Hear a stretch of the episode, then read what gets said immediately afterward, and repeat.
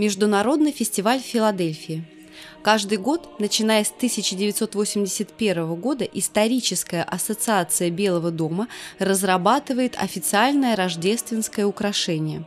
Украшение 2013 года – это дань уважения 28-му президенту Соединенных Штатов Вудро Вильсону. На фасаде рождественского украшения Белого дома 2013 года изображен американский вяз, посаженный президентом Вильсоном 18 декабря 1913 года.